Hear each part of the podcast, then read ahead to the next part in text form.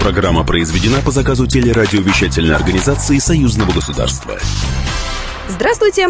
В студии Екатерина Шевцова, и вы слушаете программу «Наши люди». Наша программа о самых важных событиях из жизни союзного государства. Сочи, Могилев, Брест, Ростов – все это города, в которых обязательно нужно побывать. Почему? Об этом расскажет сегодня наш гость Артём Скляр, ведущий программы «Карта Родины» на телеканале «Белрос». Кстати, седьмого сентября начинается новый сезон, выйдет новый цикл программ. Вот что там будет, обязательно нам расскажет Артём. Ну и давайте начнем с основных событий этой недели.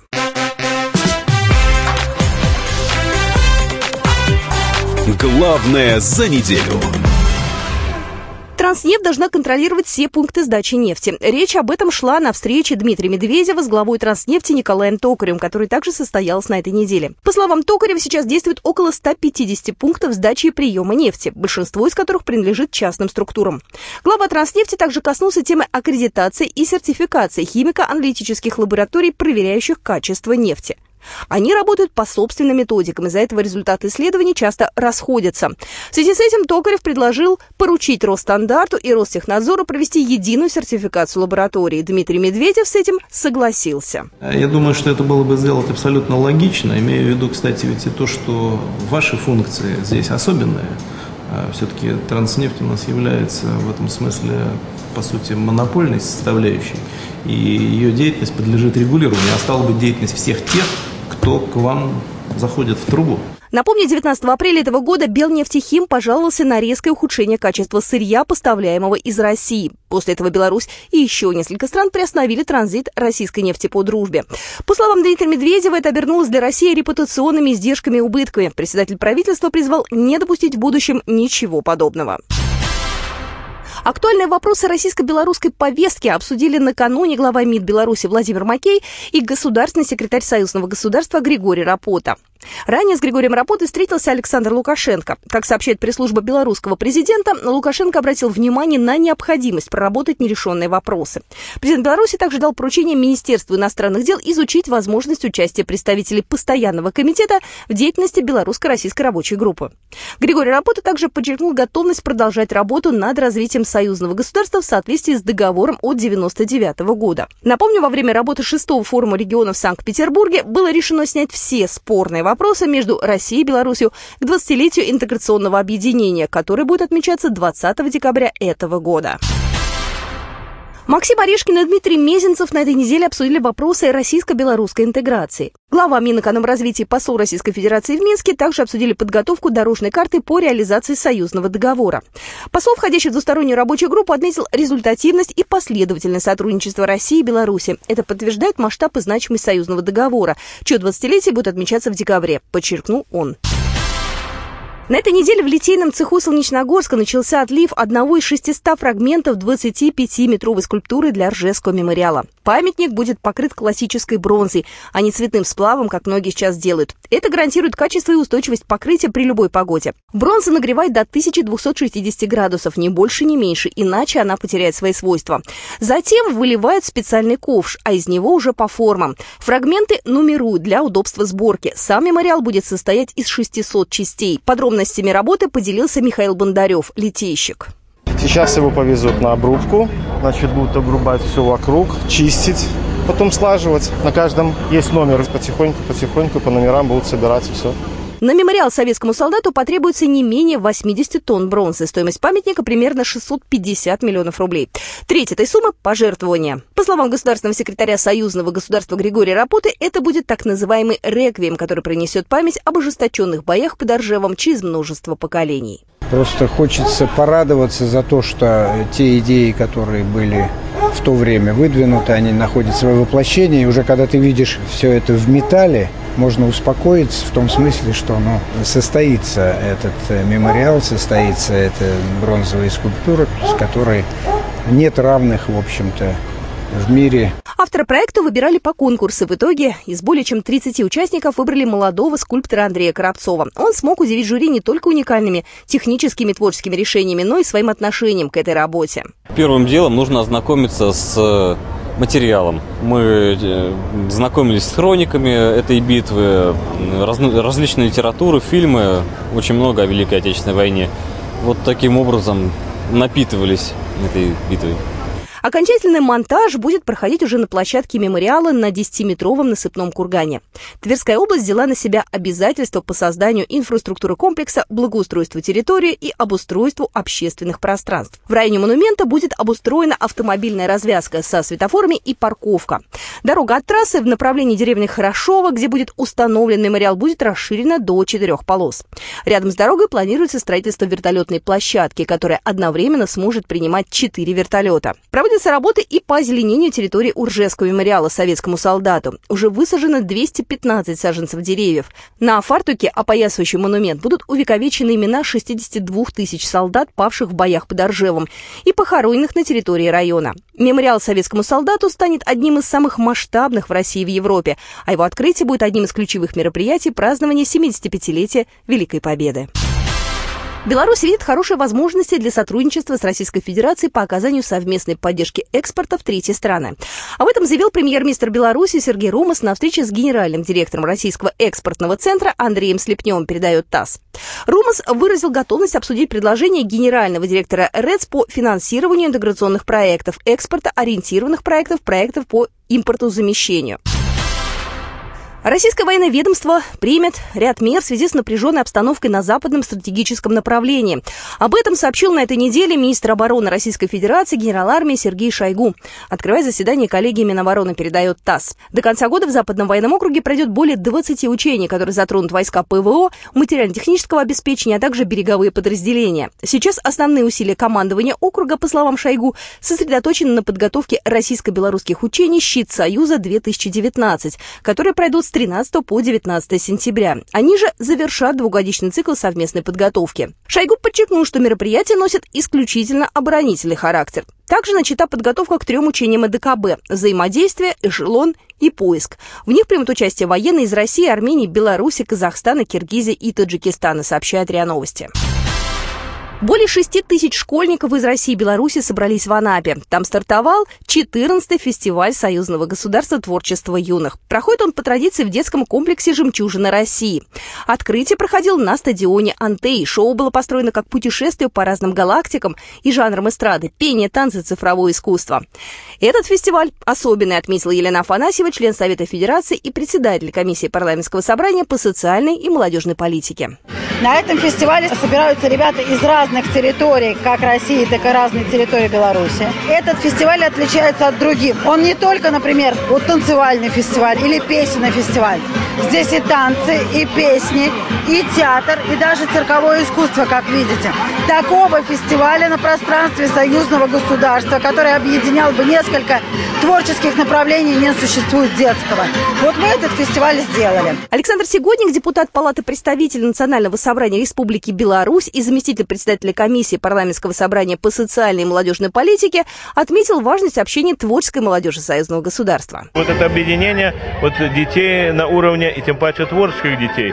Творческие люди, они всегда творческие, они вносят какой-то э, креатив, они ну, всегда интересные. Поэтому вот это, э, этот фестиваль, благодаря творчеству юных, он как бы дальше развивается. И в Беларуси, и в России, тем паче уже живет столько лет. Вот мы в этом году отмечаем двадцатилетие Союзного государства. И творчество юных уже четырнадцать лет. Впереди ребят ждут различные конкурсы, викторины, концерты, флешмобы и также творческая встреча с композитором Геннадием Гладковым. Всероссийский детский центр «Орленок» и Национальный детский образовательно-оздоровительный центр «Зубренок» из Беларуси стали центрами-побратимами. Знаковое событие произошло на этой неделе в рамках празднования пятидесятилетия «Зубренка», на котором присутствовала делегация Всероссийского детского центра во главе с заместителем директора Людмилой Спириной. Также команда «Орленка» приняла участие в международном фестивале игровых программ «Играют дети, играем мы», в котором соревновались вожатые шести детских образовательных центров – эм дэ цэ «Артек», вэ дэ цэ «Океан», вэ дэ цэ «Орленок», государственное бюджетное нетиповое образовательное учреждение «Санкт-Петербургский дворец творчества юных», вэ дэ цэ «Смена» и спортивно-образовательный комплекс «Смена». Аквабайкеры показали свое мастерство. В Беларуси на этой неделе прошел фестиваль активного отдыха. Все началось с гонок на гидроциклах. По правилам, водные байкеры за десять-двенадцать минут должны пройти гоночную трассу. Главное, не вылететь на вираже из седла. О трассе рассказал представитель России Дмитрий Белов, участник соревнований Кубок Балтийских стран две тысячи девятнадцать. Здесь трасса сжатая и такая прерывистая волна есть.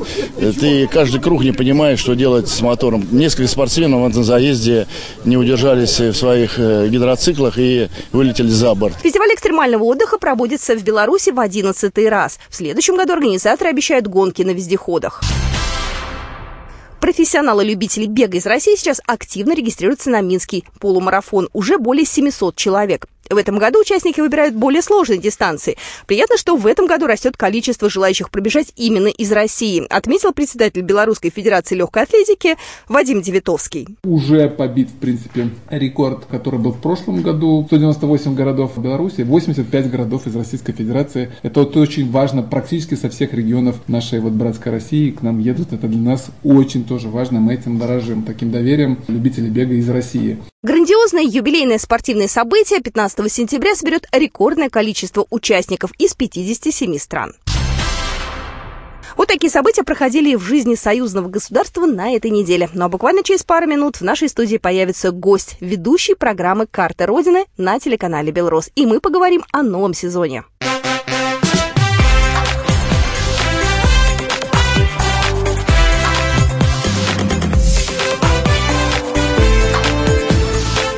Наши люди.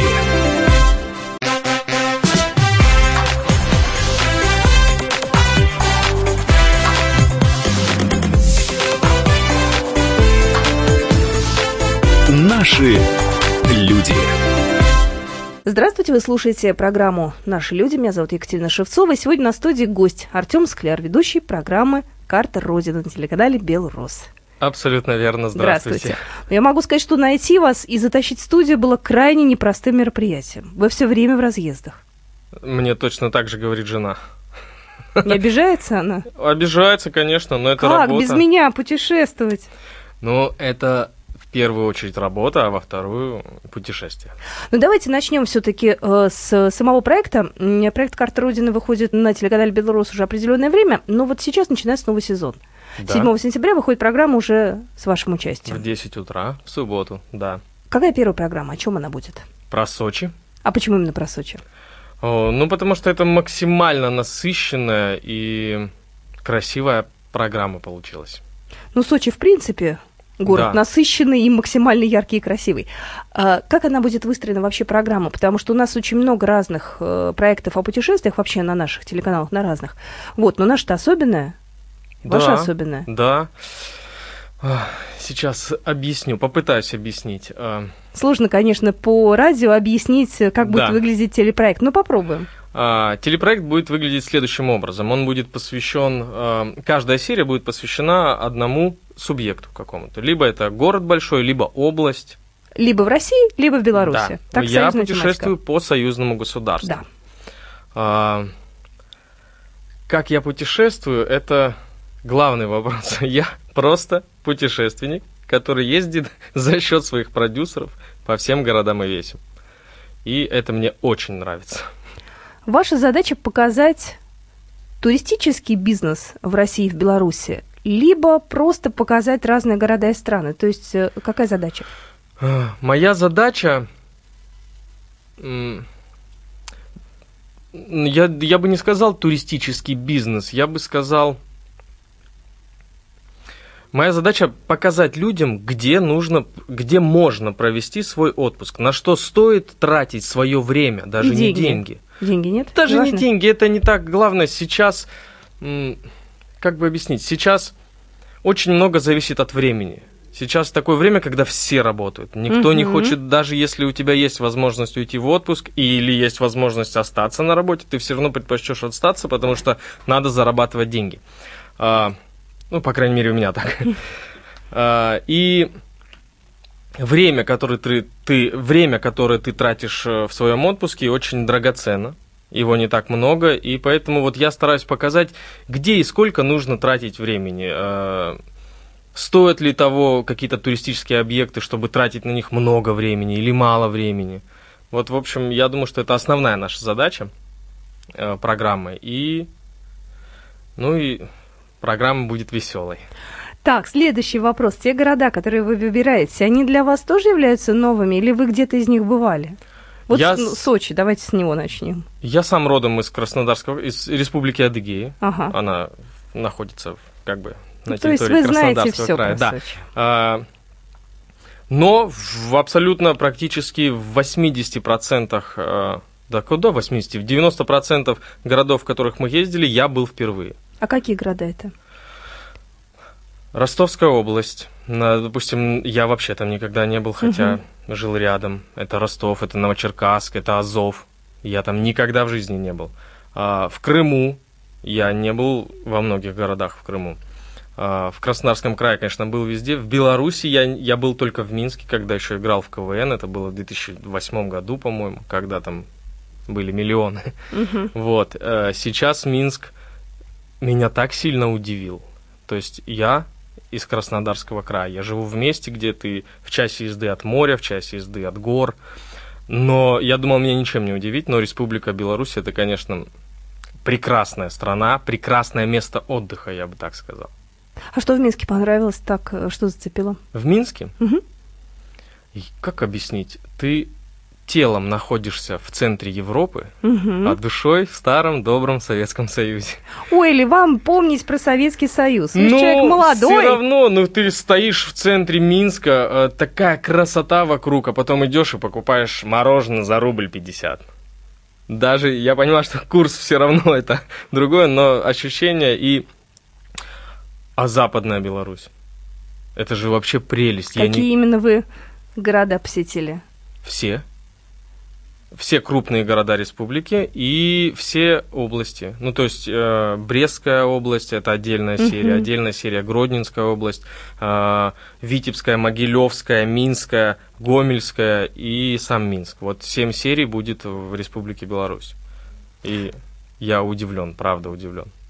Вы э, по историческим местам вот, э, много вам удавалось походить? Я имею в виду замки, вот что-то такое, то, что связано именно с историей Беларуси. Конечно, конечно, да. Не без этого, потому что, ну, естественно, я парень, молодой парень, мне где-то было скучно, я признаюсь, я об этом и говорю, что мне здесь скучновато, да, в серии мы это говорим, но... Э,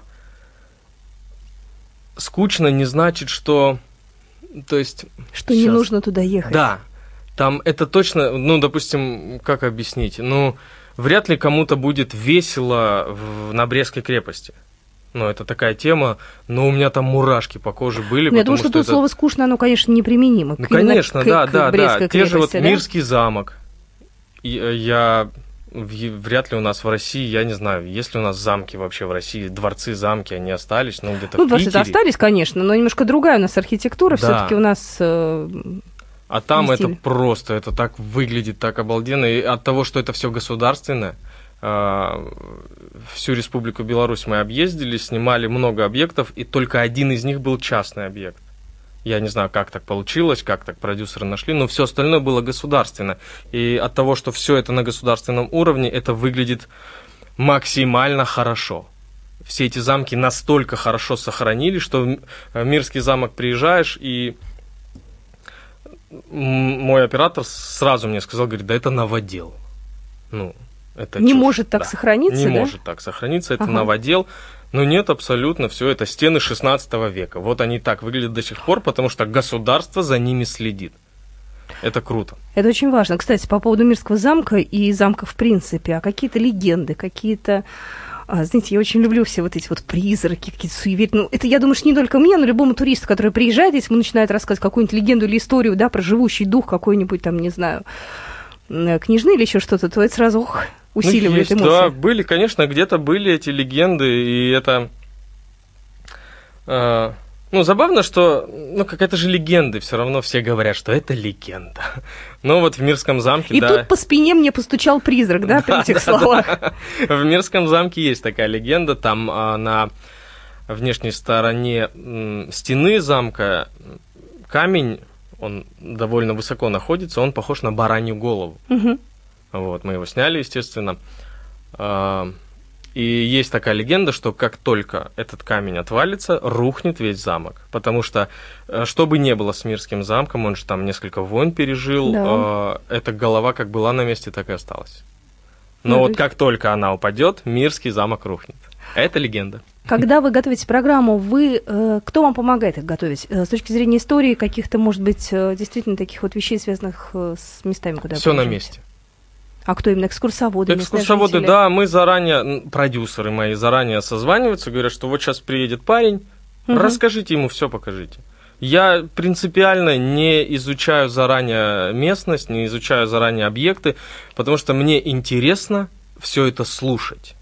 И мы встречаемся на месте с экскурсоводом или просто гид, или э, просто там работник администрации вот, в Беларуси. Там, просто и они нам проводят экскурсию, мы общаемся, задаю вопросы. Это все жи- живо получается, потому что я себя стараюсь вести абсолютно не как телевизионщик, а просто я путешественник, турист, приехал, мне все интересно.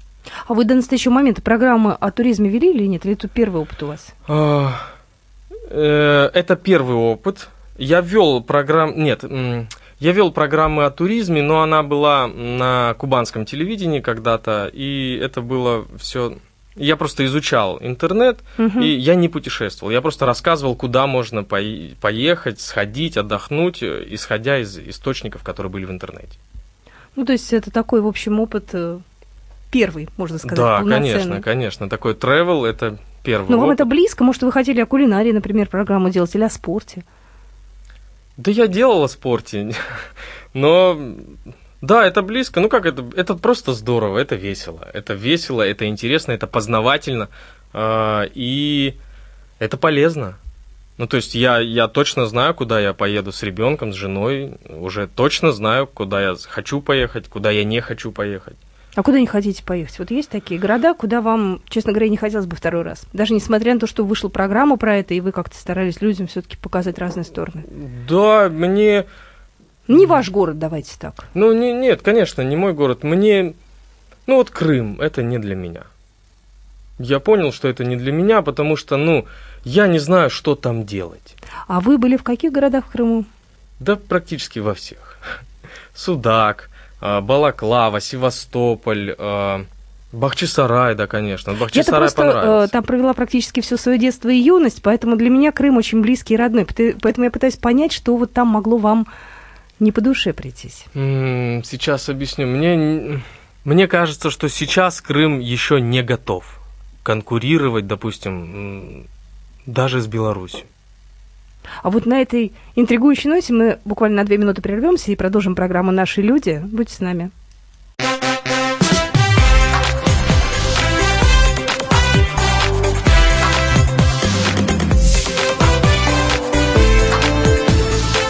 «Наши люди».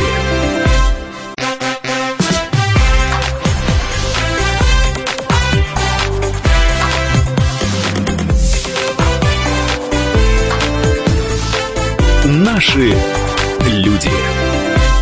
Мы продолжаем программу «Наши люди». Еще раз хочу представить нашего сегодняшнего гостя Артём Скляр. У нас сегодня в студии ведущий программы «Карта Родины». Это телеканал «Белрос». Программа стартует буквально через недолгое время с новым сезоном. седьмого сентября выходит первый выпуск обновленной программы. И вот мы сегодня говорим о том вообще, как снимается программа о путешествиях, в частности, обновленная «Карта Родины».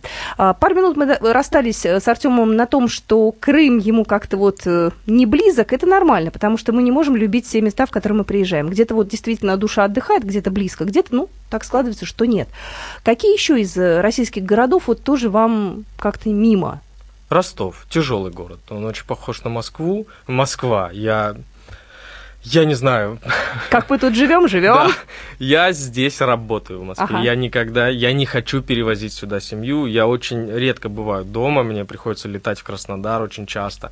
Но я не хочу перевозить сюда семью, это невозможно. Я не понимаю, как можно проводить за рулем в пробке по три-четыре часа в день. Это же драгоценное время, можно сделать все, что угодно, но ты в пробке. Зато сколько у нас в Москве, можно всего посмотреть. А вот про города-миллионники, про Москву, про Питер будете снимать программы? Или это уже как бы совсем никому и не интересно, а, все все знают? Будем, будем. Мы ищ... Сейчас мы ищем, это наша следующая командировка. Угу. А, мы сняли вообще процентов восемьдесят всех передач, уже, они уже в монтаже. Угу. А, и остались вот как раз центральная часть России, Москва, Питер и передач пять-шесть нам надо еще доснять. Знаете, с Беларусью-то попроще немного будет, там все-таки все концентрировано, Россия огромная. Очень. И Россия э, от Калининграда до Владивостока. Вы планируете поехать туда, вот на э, восток, так скажем, да, или, может быть, на Камчатку, куда-то вот на север, то есть куда-то туда, где, может быть, э, ну, реже снимают программу, куда реже приезжают? Да, с удовольствием. Мы, ну, как в наших долгосрочных планах, конечно, есть такое, если э, получится э, второй сезон, э, то это, конечно, мы думаем о севере, мы думаем о Кавказе, потому угу. что это тоже такая, ну, это... Лучшей природы я нигде не видел. Я сам родился в республике Адыгея, и нет пока места, где меня настолько удивляет природа. Поэтому вот Северный Кавказ, еще раз повторюсь, сам север, ну и западная часть нашей страны, это... Ну, то есть Калининград, да, это же западная часть. Калининград — это запад, да. да. Туда тоже очень хочется, я там ни разу не был, очень хочется. Знаете, вот сейчас... Нас слушают разные, ну, люди старшего поколения, смотрят телевизор, там все понятно. Но молодежь, она немного по-другому живет. Смотрит в Ютьюбе разные ролики, смотрит короткие форматы. Вот как их заинтересовать подобные программы о путешествиях, учитывая то, что конкуренция очень высокая? Мы не будем называть названия этих программ, но они существуют, да. Молодежь смотрит, пытается как-то соответствовать. Можно как-то к ним тоже достучаться? С картой Родины? Очень легко, как говорится, соцсети в помощь. Ну, то есть... У нашей программы будет страничка на Ютубе, у нашей программы будет Инстаграм, э, странички, в Фейсбуке, во всех социальных сетях. И э, мы стараемся делать так, ну, то есть наши монтажеры, мы, э, мы будем делать эти короткие форматы. Чтобы люди могли посмотреть, конечно, ведь, ого, я хочу посмотреть целиком. Конечно, да? да. Мы будем делать короткие форматы и... уделять им больше внимания, чем просто если мы вот сделали телевизионный продукт и все, на этом все закончилось. Нет, так не будет. Мы хотим как бы бить по всем фронтам. А где вы лично отдыхаете, когда у вас есть свободное время и деньги? Когда у меня есть деньги, я отдыхаю в Сочи. То есть Сочи — это нынче курорт дорогой. Понятно. А, а, да. А когда есть время, я отдыхаю. У меня у друзей квартира в... в нетуристическом городе Турции. Угу. Вот, и мы отдыхаем там, потому что, ну, это не туристическое место, это поселок Махмутлар, там на банановой плантации они купили себе квартиру, и это там отдыхаем с ребенком, да, в основном. Но скажу так, с, э, у меня есть знакомая, которая часто отдыхает в Швейцарии. Богатая особа. Понятно, статус. Я ее уговорил поехать в Сочи зимой.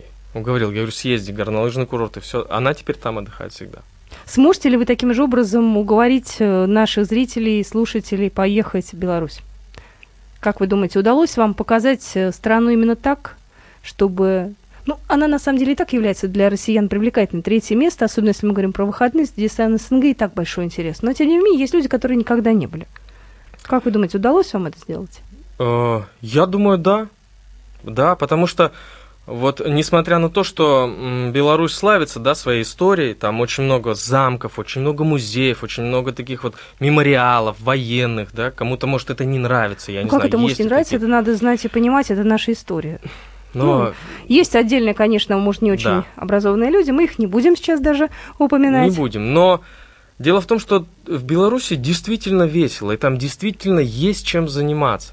Ну, чем? То есть, да чем угодно. Я там что только не делал. Вот расскажите, я... потому что когда я там... Я думаю, что там можно созерцать, ходить, вкусно есть, Ой, смотреть есть на природу. Это, это просто вкусно и дешево. Это, это я в восторге. А, а вот дело-то что? Я в Беларуси, я в Могилеве катался на вейкборде. Угу. Я этого не делал в Сочи. Никогда. Но в Могилеве я это сделал, потому что это в четыре раза дешевле, все то же самое, еще и весело. Класс. То есть катался на зорбинге. Что это такое? Это когда ты в шар огромный залазишь. Боже мой, мне кажется, это так страшно. Это в Минске, можно покататься в Минске. Это безопаснее, чем кататься в горах на этом же зорбинге. Я ужасно даже боюсь на это смотреть. Нет, очень-очень здорово. Э-э- агротуризм. У нас в России очень дорогой агротуризм.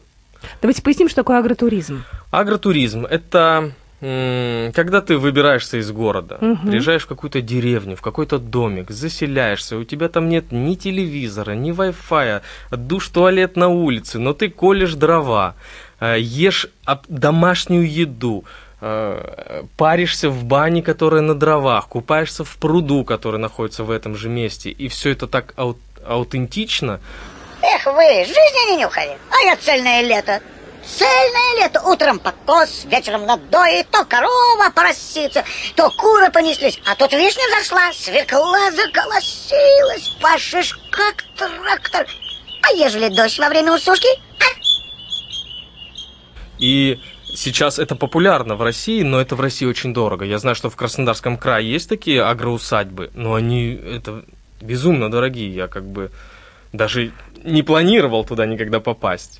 Да, да, да, у нас а тоже. А в Беларуси есть. Это настолько сейчас популярно, и э, вот мы были снимали в, где-то под Могилевом агроусадьба, шестьдесят пять долларов полный пансион, шестьдесят пять долларов. Это я не знаю, как это, если перевести в наши деньги, это ну около около четырёх тысяч рублей получается. Это на всю да? семью. То есть это хочешь один приезжай, хочешь в пятером. Это на всю семью, да. Я там колол дрова, ловил рыбу в пруду, в котором потом купался после бани, в которую я наколол дрова. Ел только домашнюю еду, которую приготовила хозяйка. Пошел к пчелам добывать мед, меня покусали пчелы. То есть это столько эмоций и шестьдесят пять долларов. Обо всем об этом можно посмотреть в программе? Конечно, да. Мы это сняли как один из эпизодов, ну, потому что, ну, правда, мы начали гуглить, что делать в Могилевской области, и тут нам, о... агроусадьба, да. И я, и это вообще так круто. У них в Беларуси, оказывается, если ты... Э, вот единственный минус, что мне не понравилось, но это тоже палка о двух концах, это гостиничный бизнес. Его как такового нет в Беларуси. Все гостиницы, они государственные. Ну, то есть там нет такого гостиничный бизнес. Нет человека, который захотел открыть свою гостиницу, следить за ней. Угу. Ну, как и... в советское время тоже да, были, да, гостиницы да, да, государственные. Да, и вот э, к это... Э, с этим надо будет что-то делать, если вдруг вы поедете туда. Ну, можно снять э, квартиру, апартаменты. Да. А вот агроусадьбы, угу. они везде. Их там, я не знаю, во всей Беларуси, ну, очень много, море этих агроусадьб, потому что там у них для хозяев агроусадьб э, какие-то налоги дешевле, они платят всего пятьдесят рублей белорусских за год. То ну, это вот очень хорошая поддержка да, для бизнеса. Хорошая поддержка. Но вот э, сами гостиницы, конечно, да, это такое прям... Это то, что мне не понравилось, потому что все это государственно. Хотя тоже палка о двух концах. Вот мы в любом магазине были, брали самые дешевые продукты, они все вкусные. Все, потому что все контролирует государство. То есть тебя никто не обманет никогда, никто не засунет в эту колбасу каких-то канцерогенов. Она натуральная, она вкусная, даже самая дешевая.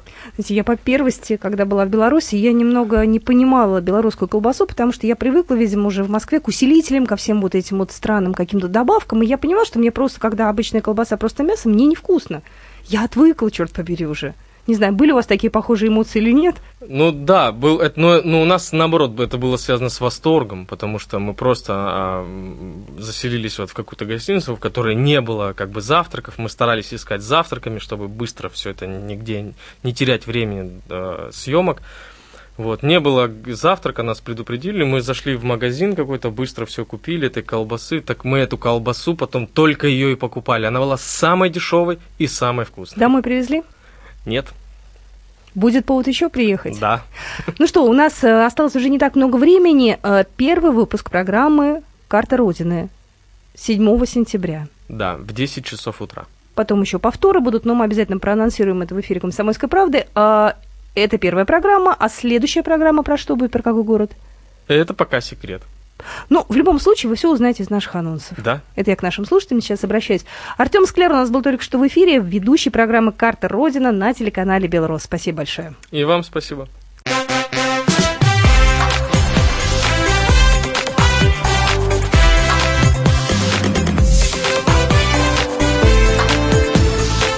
Наши люди. Программа произведена по заказу телерадиовещательной организации Союзного государства.